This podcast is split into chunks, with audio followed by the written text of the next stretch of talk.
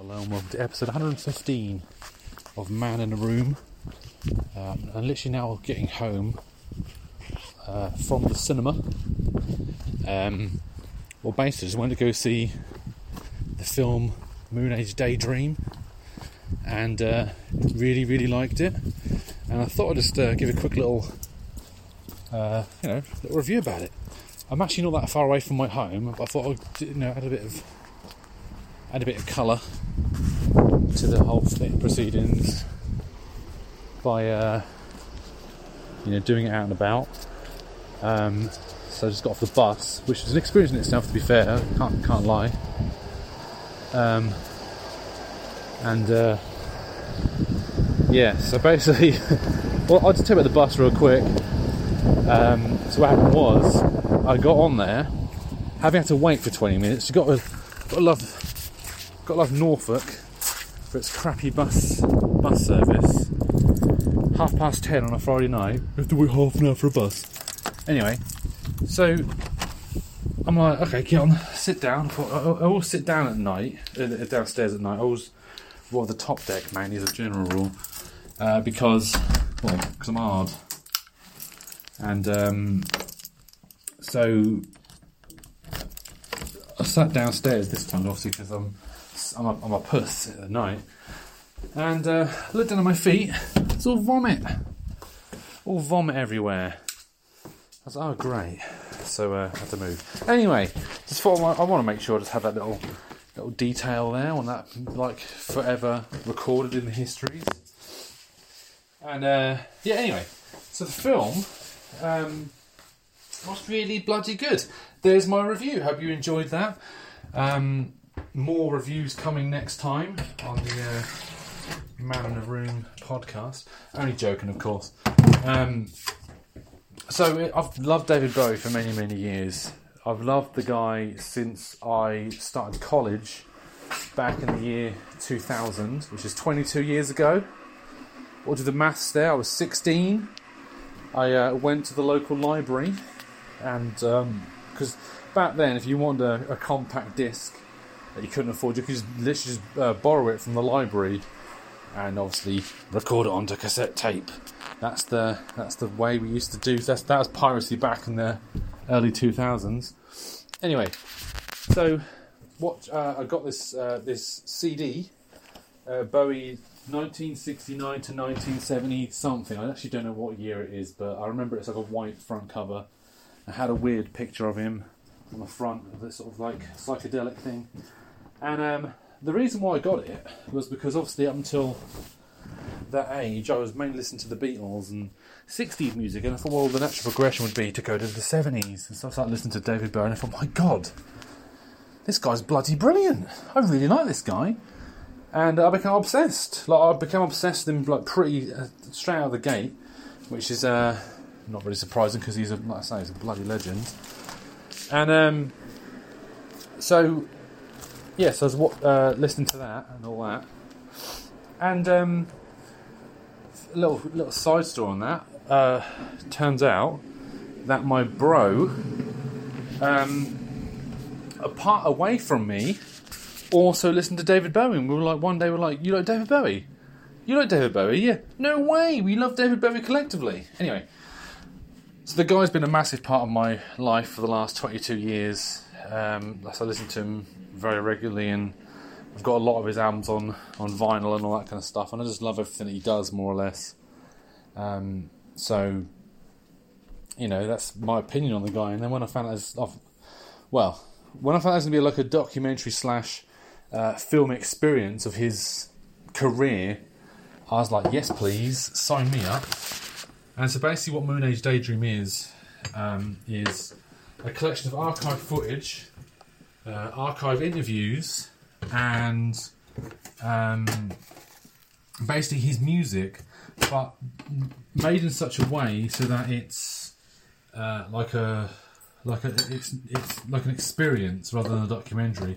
It does tell you the story of his life, but it has many strands that run throughout it that are from different like different maybe like different songs, different sort of eras and periods and all that kind of stuff, and things are sort of overlapping and you know, there's a lot of storytelling going on, that kind of thing. It's just, just really, really, a, it's breathtaking. It really was. It's like there's, well, there's no chance of seeing him live ever again because you know, he died in 2016, I think, anyway. And um, yeah, so it's uh, it's the closest thing you probably get to actually probably seeing him live. And I'm so I'm, I'm glad I actually made the effort to go see it in the cinema because had I not seen it in the cinema, um, I would have not experienced it on a massive screen, and I also wouldn't have had the surround sound. Um, and also, it's in 4K, which is something I've not really experienced that much of. And I'll be honest, it was like I say, I just sat there and I was just, I kept getting goosebumps. I was sitting there and I'd get like goosebumps. I thought he was, he's part of my French. He was fucking fabulous.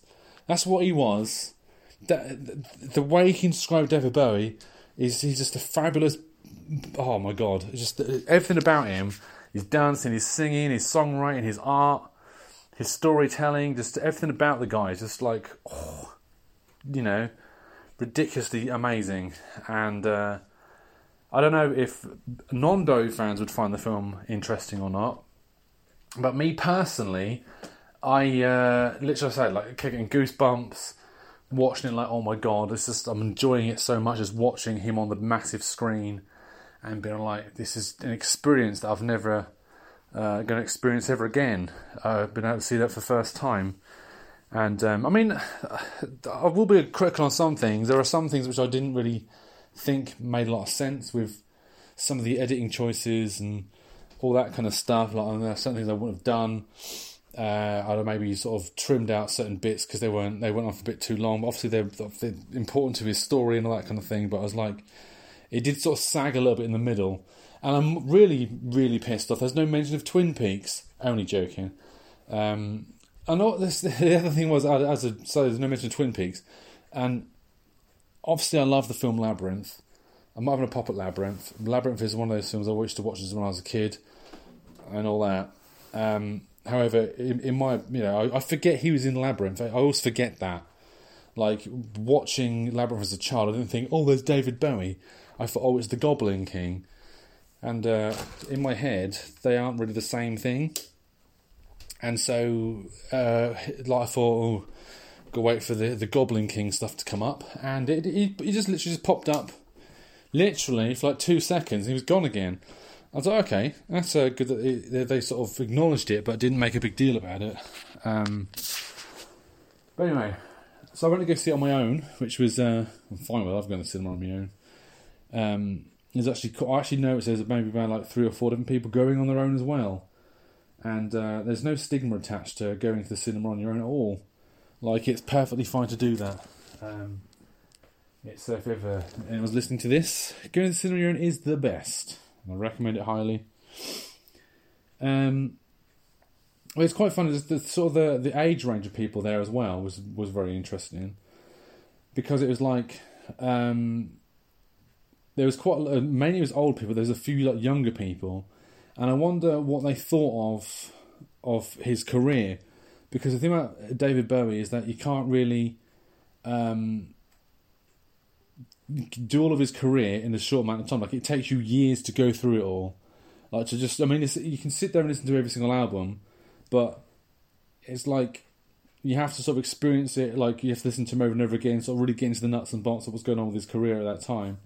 I mean, you got um, like his earlier stuff, is like the spaceman stuff and you know Major Tom and all that kind of thing. And then you have his sort of his sort of his sleazy lounge act stuff that he was doing, which was you know when he was basically on, on cocaine and milk and red peppers, and then you've got his like his, his cleaning up and going to Berlin to make his weird uh, Berlin trilogy, you know, and uh, you know obviously the eighties stuff like the Let's Dance and you know his nineties stuff with the drum like the, like the yeah sort of the drum and bass stuff that he was doing. So it's like I I wonder how they were like the younger people who obviously, I'm not saying they didn't, they haven't, you know, I'm not saying they aren't or they're lesser fans or anything like that, or but there are certain aspects of his career that maybe they haven't covered yet, and they were like, this is weird, you know, like maybe they love the the seventies, sort of like, yeah, he's a, a spaceman, and you know, or they love the the labyrinth stuff, and like then seeing him talking about a fly being in his milk, taking on uh, taking on milk, and all that kind of stuff, and you know, honestly, really really loved it. It's just a fantastic experience, and I'm sorry this isn't a particularly funny episode, and ironically one of the longest episodes I've recorded in a while, but that's because I'm very enthusiastic about David Bowie. David Bowie is my hero, so um, yeah. Um, yes, that's that pretty much. Recommend it. I'd give it out of five. I mean, I really enjoyed it, but there are other films I enjoy more, so I'm going to give it a four out of five. Um, obviously, because I, I can't I can't compare to my favourite films like The Shining, because uh, or Ghostbusters. Um, that wouldn't be fair. Um, so anyway, uh, yeah, loved it. I'm enthusiastic. I'm very inspired as well, which is good for a film to do that. So uh, yeah. Anyway, talk to you all tomorrow.